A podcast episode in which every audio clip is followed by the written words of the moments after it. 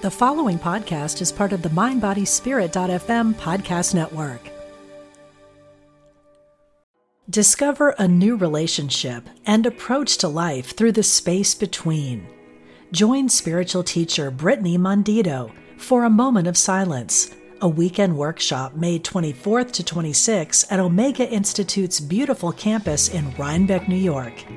Everything we're searching for lies behind what we're running from, Brittany says. Reconnect with your inner sense of safety, grounding, and centeredness. Learn more today at eomega.org slash thrive. It's only a kick, a jump, a block. It's only a serve. It's only a tackle, a run. It's only for the fans. After all, it's only pressure. You got this. Adidas. Support for this program comes from Sacred Threads, a center which provides opportunities for people of all faith traditions to explore and enrich their spiritual journeys. Check out their programs and offerings at sacredthreadcenter.org.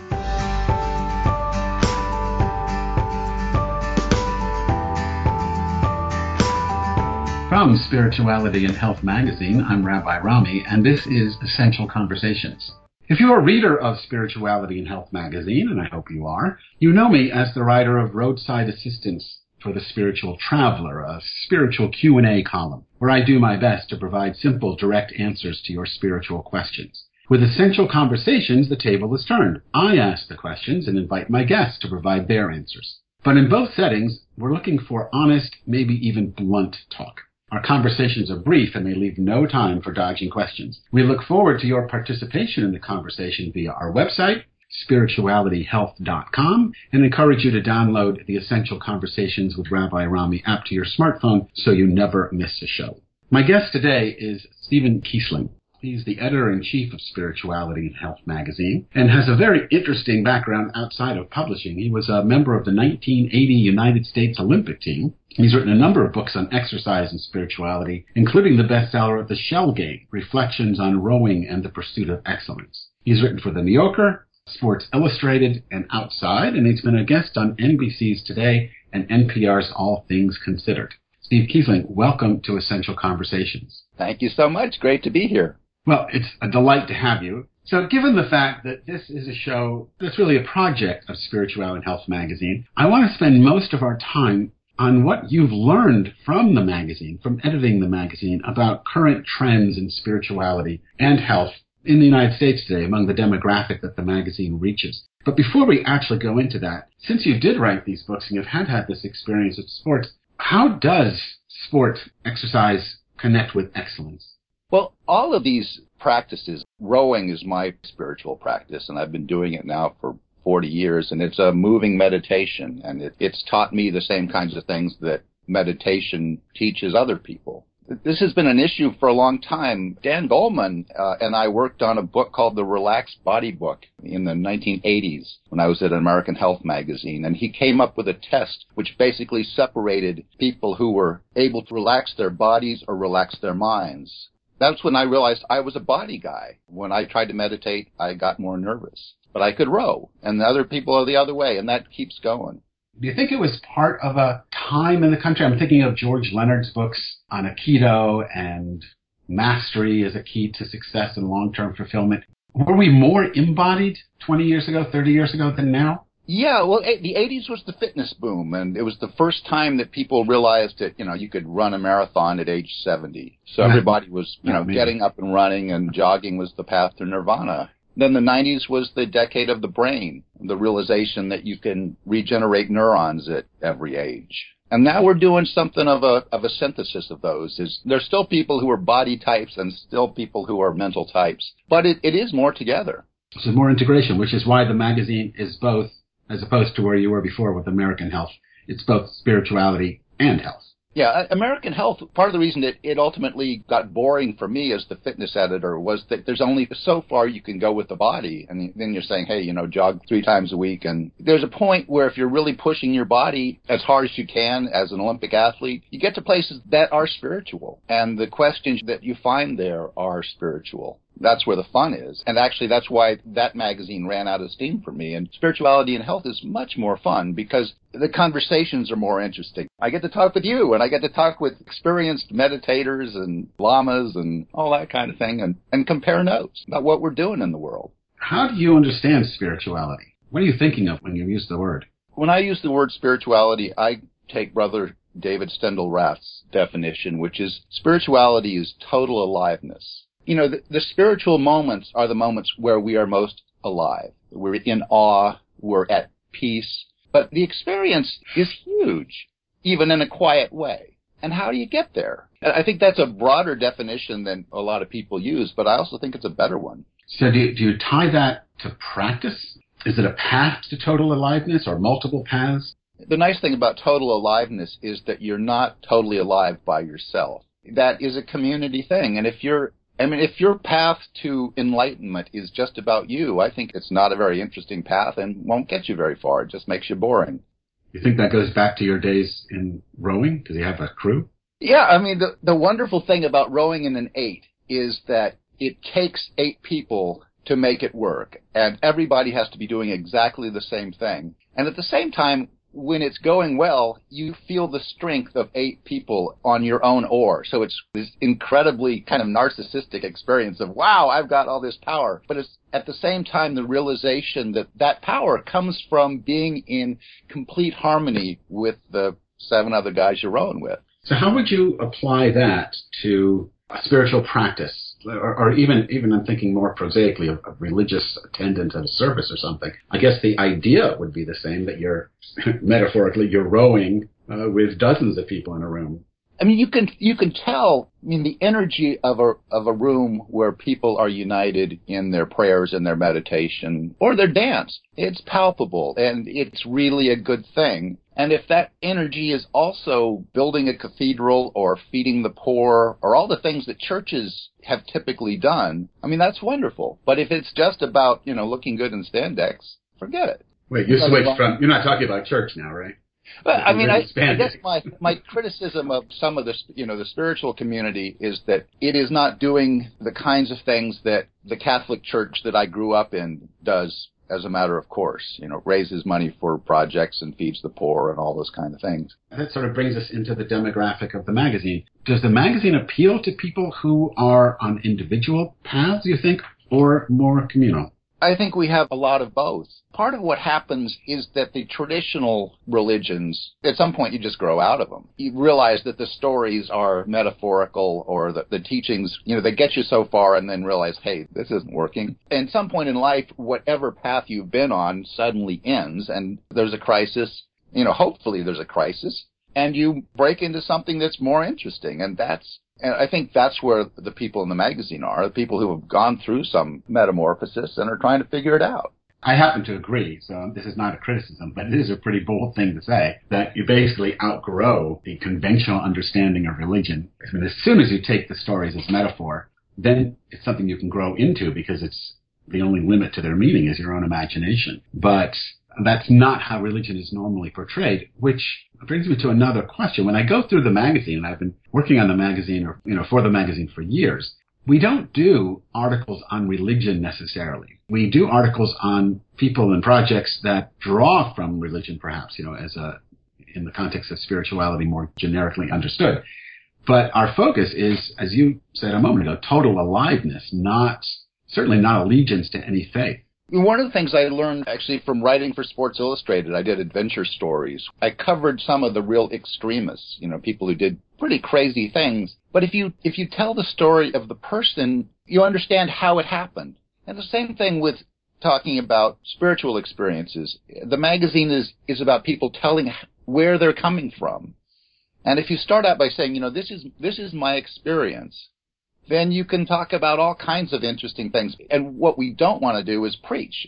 Just say, oh, right. you should do this. No, I mean, I experienced this and therefore I believe this. and then people can take it or not. The problem with religion is it's about a set, you know, generally about a set bunch of rules that you're supposed to follow because, you know, because God right. said so or because whatever. And that just doesn't work for our readers. Certainly doesn't work for me. I mean, when I look at the magazine, I get a sense, and this is pretty out there, so you take it wherever you think it'll lead you. But there was a trend centuries ago of spiritual memoir where people would write about their quest for God and, and their walk with Jesus, because most of these things were Christian.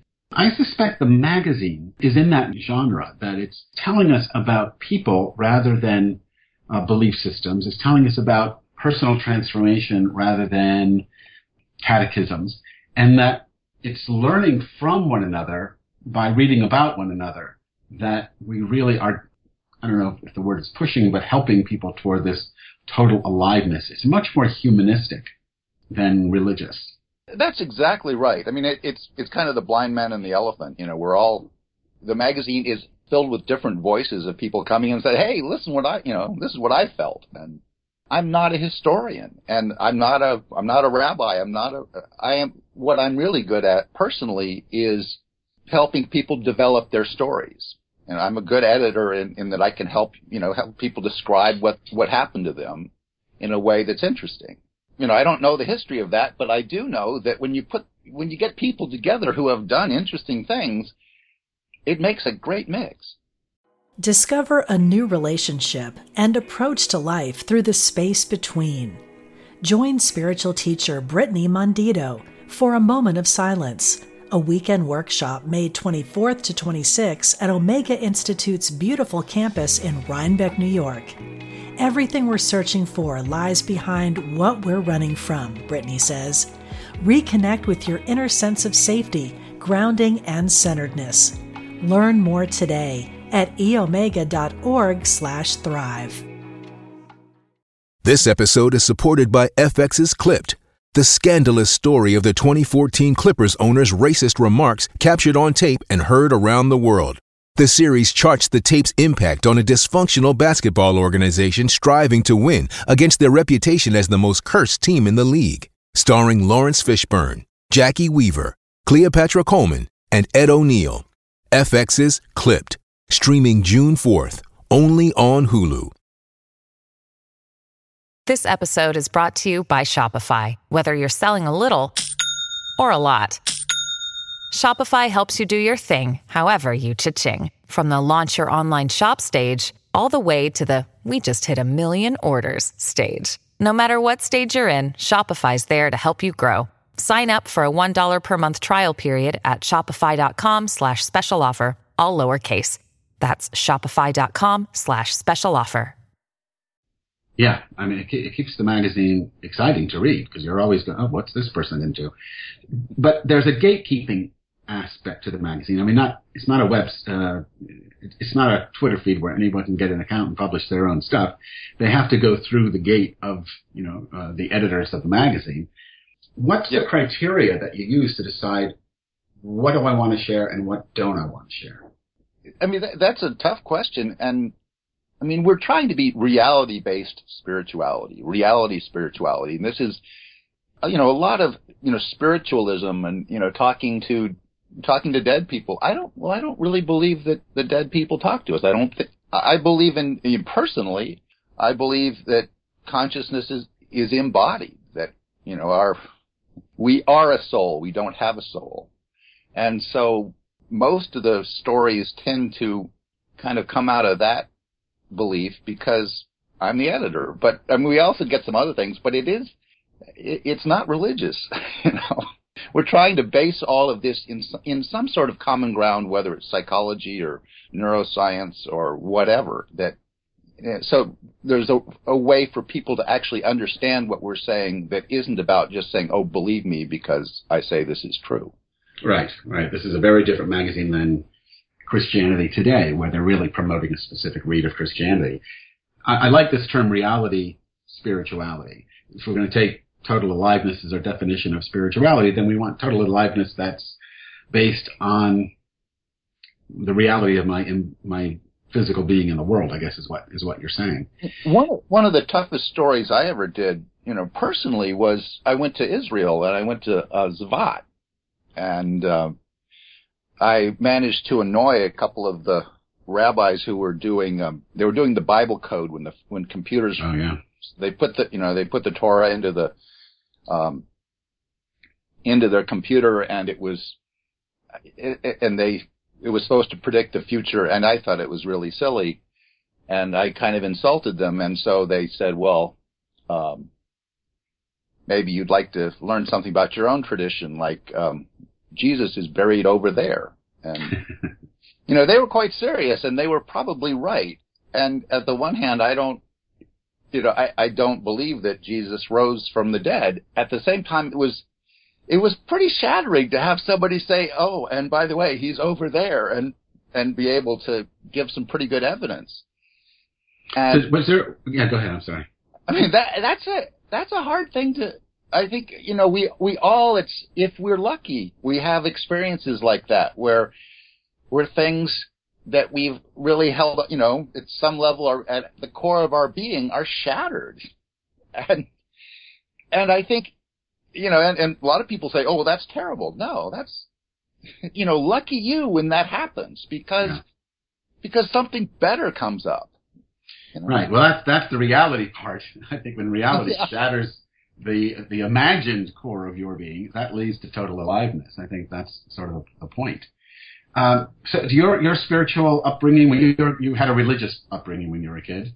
I was, uh, yeah, I was brought up, uh, brought up Catholic by, um, but my mother was also an, is an evolutionary biologist. So, you know, it's, it was, a, it was an interesting time. It was actually the Bay Area in the 60s and we had a group, it was the parapsychology research group was meeting in our living room and we had people, you know, bending spoons and talking to plants and all kinds of things. My dad ran off to Esalen when I was a kid and we, they, my parents got divorced. Um, so it was a mix of, of you know Catholicism and all kinds of New Age interesting things.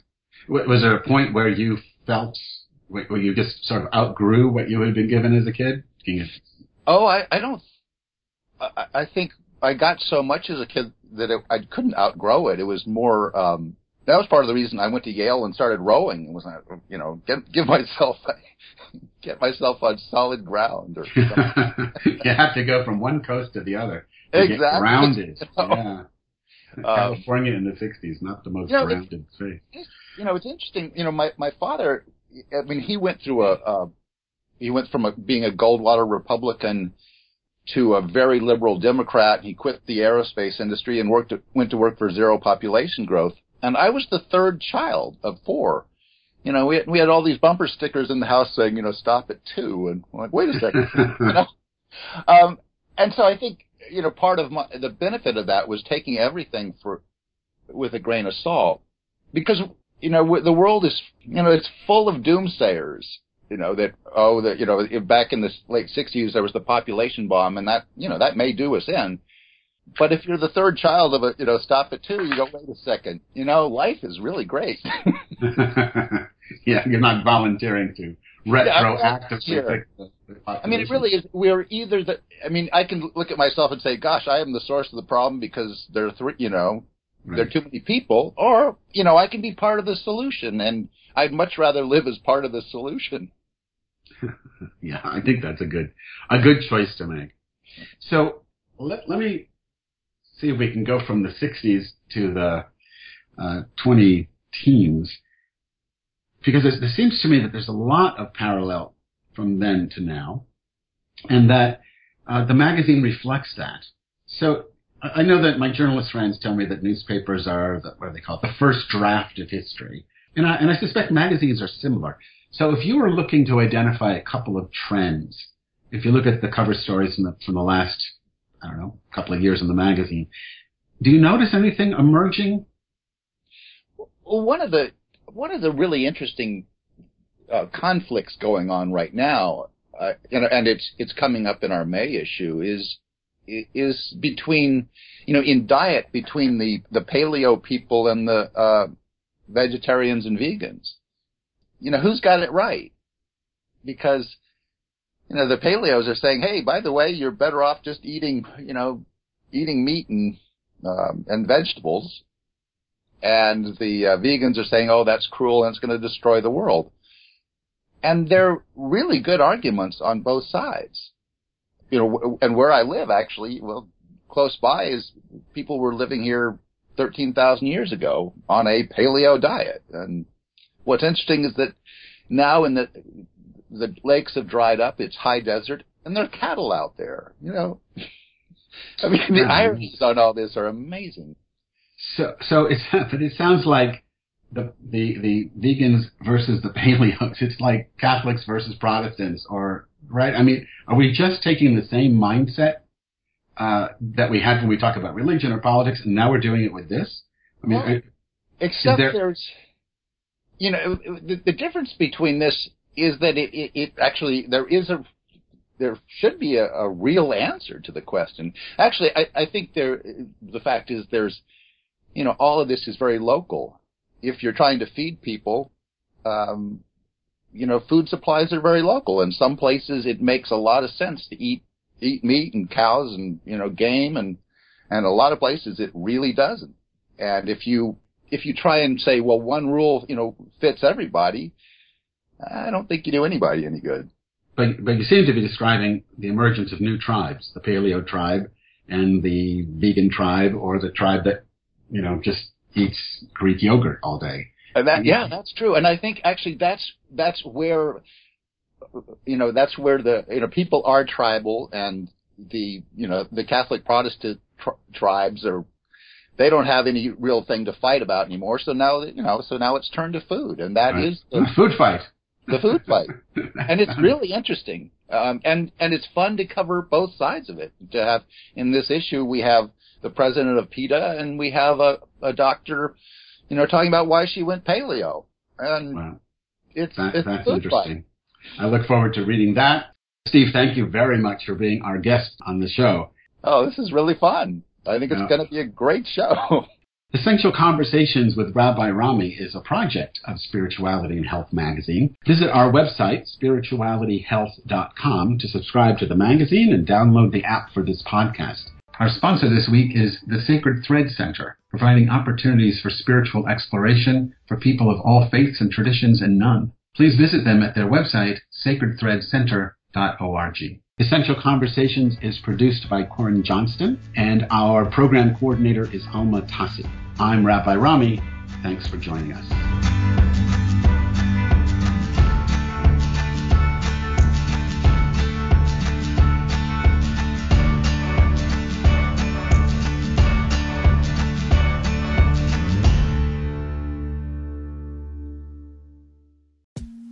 I'm Rachel Corpus, an angel communicator, psychic medium, and host of the Angel Talk podcast. This show is meant to help you remember who you are a limitless being with shoes and socks on. And along the way, we'll connect to people on the other side and experts in the field like authors, healers, animal communicators, and more. Listen to all my shows at Mind Body Spirit FM or wherever you get your podcasts.